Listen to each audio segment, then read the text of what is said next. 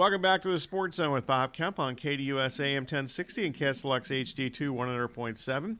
You're home to the Dan Patrick Show, live Monday through Friday from six to nine a.m. The one and seven Cardinals play on Sunday at uh, Cleveland. Uh, out to the K D U S hotline we go. We're now joined the sports by Scott Petrak of uh, Brown Zone. And, Scott, let's hold off on the Deshaun Watson drama for at least a few minutes. Uh, instead, I want to start with the defense.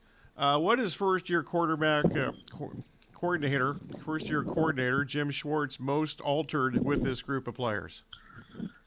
Yeah, it's really an attack, an attacking style uh, that he brought with him. Now, they made some personnel upgrades as well. They signed Dalvin Tomlinson, the D tackle, in free agency. He was their biggest um, free agent acquisition. They traded for Zadarius Smith at end. They signed end Obo Okoronkwo. So they made some moves, but I do think Schwartz has had the biggest impact. And it's an aggressive scheme. It's a swagger attitude um, that he brings, and it's really had an impact. Now, they struggle. They've had a couple struggles recently, but they still lead the league in yardage. So, um, obviously, they're playing at a high level, and a lot of it is attributed to Jim Schwartz. Myles Garrett, I suspect, can't wait to get on the on the field on Sunday against the struggling Cardinals offensive tackles, likely with a rookie quarterback making his first start. What impresses you most about Garrett over the years, and how has Short, uh, Schwartz schemed him up, uh, so to speak? Yeah, I'll answer the last part first. You know, they go with more wide nine than they used to, you know, and you hear that term, but Myles starts wider, and it gives them, I think, better angles to attack the tackles. I think it makes it harder. Not impossible, because teams still chip him, and they do it at a regular basis, uh, but I think it makes it harder to, you know, get a tight end or a back out there. Or if you do, then it frees up some other guys across the front. Uh, but, you know, Myles Garrett came into the league, you know, he's a number one overall draft pick in twenty seventeen. He had all the talent in the world. You know, he's six four, two seventy, bends like crazy, runs like crazy. So he's got all the talent, and he's always had all that talent. I think as he's gotten older, he's matured some. There's less drama surrounding him, and there's been some of that in the past, and I think he's, you know, more focused, and he's always been a smart player, and all that comes together where now, you know, I think you can make a strong argument that he's the best edge rusher in the league. The Cardinals, it appears, are going to go with rookie quarterback uh, Clayton Toon. I'm curious, though, have the Browns been preparing at least a lit- little bit in case Kyler Murray makes his season debut this week? They certainly have. Uh, You know, they they say they're preparing to see any of the three guys, you know, including Driscoll, who, you know, the Cardinals signed to the practice squad this week, um, just because it's an unknown. Jim Schwartz talked Thursday about you prepare to face that scheme. And, yes, it matters who the individual quarterback is. You know, Kyler Murray's a different style than Clayton Toon, obviously. Uh, but he goes, you know, they've been running the same offense for eight weeks. It's not going to change dramatically regardless of who's a quarterback. So, they think they're going to see the same kind of scheme. They're familiar with the scheme because Drew Petzing, the coordinator, came from Cleveland. Mm-hmm. He's been with Kevin Stefanski for a long time. So, you know, the scheme is similar. So uh, I think the Browns know what to expect, but obviously it's a question mark, and there is a, you know, it's a significant wrinkle to whatever degree at who's going to be, you know, who winds up behind center. Yeah, back to the Browns defense a little more even uh, than we've gotten into, but are there some players that have really uh, improved from their previous uh, performances this mm-hmm. year with Schwartz in charge? Yeah, you know, Grant Delpit, the safety, he was a second-round pick out yeah. of L S U. I think he was a two-time All-American. Right, so it was a big name coming out, and he missed his rookie season with a torn Achilles. And then he was fine the next couple of years, but nothing great. You know, he entered this year, so last year in his rookie contract. I think with big questions about him, he's played well, especially early in the year. He had got his hands on a couple of balls, you know, interception, forced a fumble against, or recovered a fumble against Pittsburgh. I think he forced one too. Um, so I, I've seen strides with him. I think Denzel Ward, the number one corner, now he's a two-time Pro Bowler, so it's not like he's never played well, but I think he's playing as well as he ever has. Um, I'm actually working on a story right now about Jordan Elliott. He's a D tackle, a former third-round pick. They really hadn't done a whole lot. It was a starter last year, but they were bad. Def- they were bad run defense. Um, they're bad defense overall. Um, you know, he like Pro Football Focus had him rated like ninety-third or something at interior lineman. uh, and he's playing well. You know, he's made a big difference um, or a big jump under Jim Schwartz. Now, you know, I don't know if you can credit Schwartz for every guy that's playing better, but I think that's part of it. I think the scheme just makes just allows people to play freer, and that's got a, that has a positive effect. If you were an offensive coordinator facing the Browns defense, you know, what would be uh, the best way to attack? Yeah, you know, teams have had success. It's been hit or miss, but there's been success running the ball. And Schwartz said, hey, when we stop the run, we do really well. But against Baltimore, they struggled, especially in the second quarter.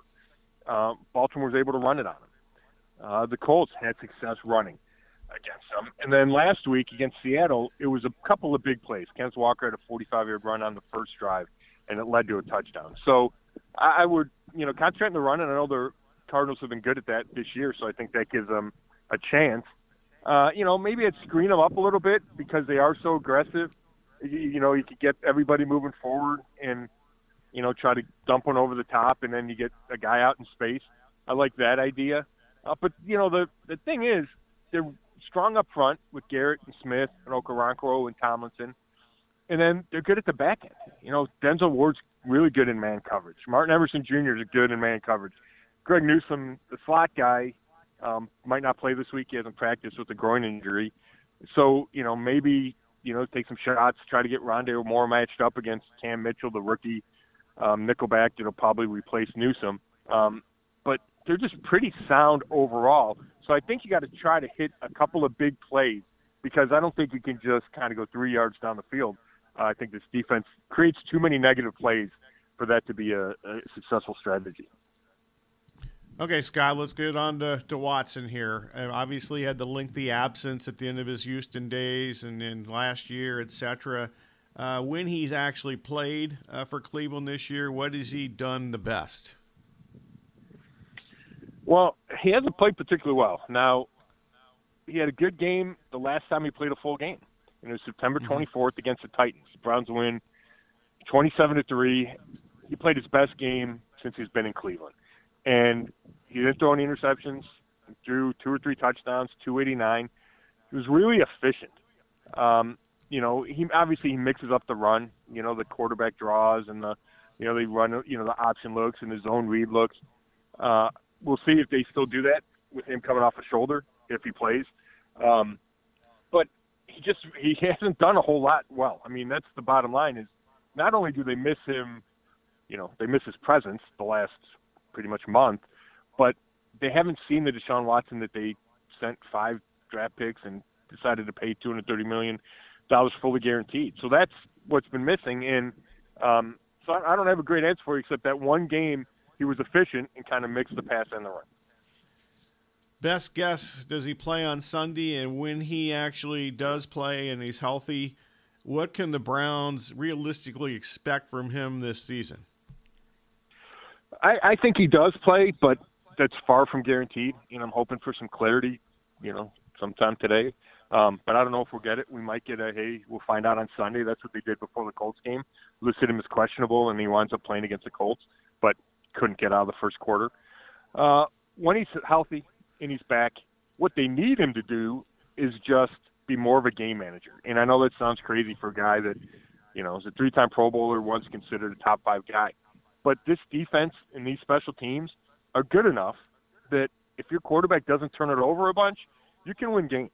And, you know, they went two and one with P J. Walker quarterback the last three weeks, and they should have been three and oh, uh, but he threw a pick in the last two minutes against Seattle. So, I think they need Watson to not turn it over and to make about five plays a game.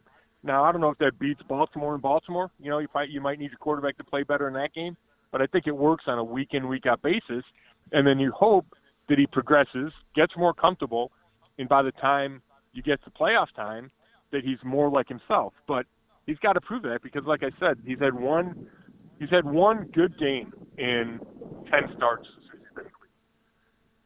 Nick Chubb, uh, he might be my favorite player in the N F L. How much did his injury change the offensive approach of this team?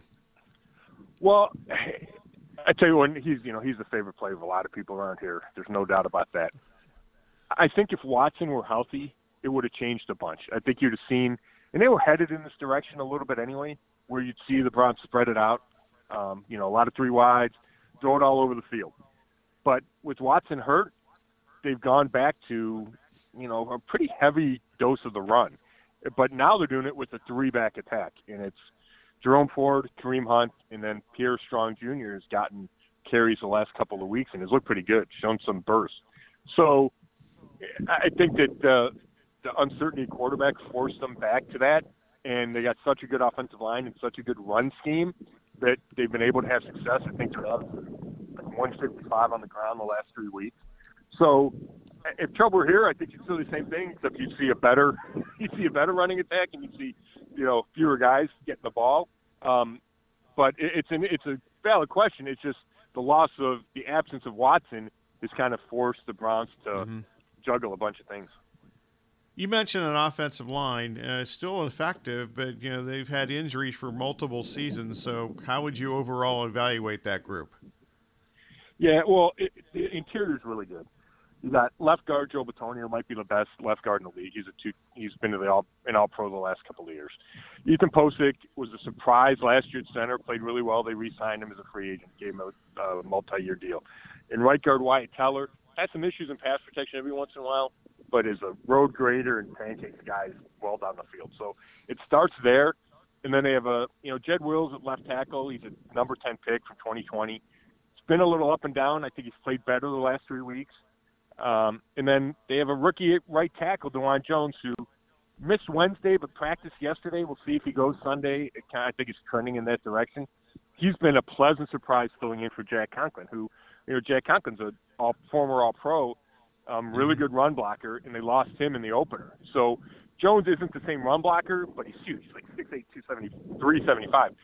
So he's done a good job in pass protection against some tough matchups. And they've been really pleased with him. They got him in the fourth round.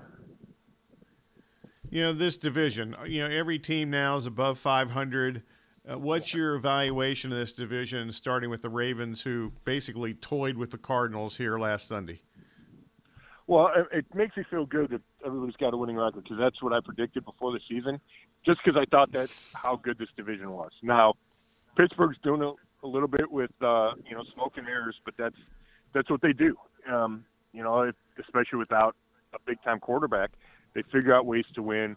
Um, the Browns should have beat them in week two on Monday night and gave them fourteen points. So, I mean, they had, Pittsburgh had two defensive touchdowns. Um, Baltimore, I think, is coming on strong. They were hurt early and still won games. I think Lamar is playing at an M V P level. Uh, they're, I, I want to say they're the class of the division, but I think with Cincinnati's healthy and rolling, like, it looks like they are.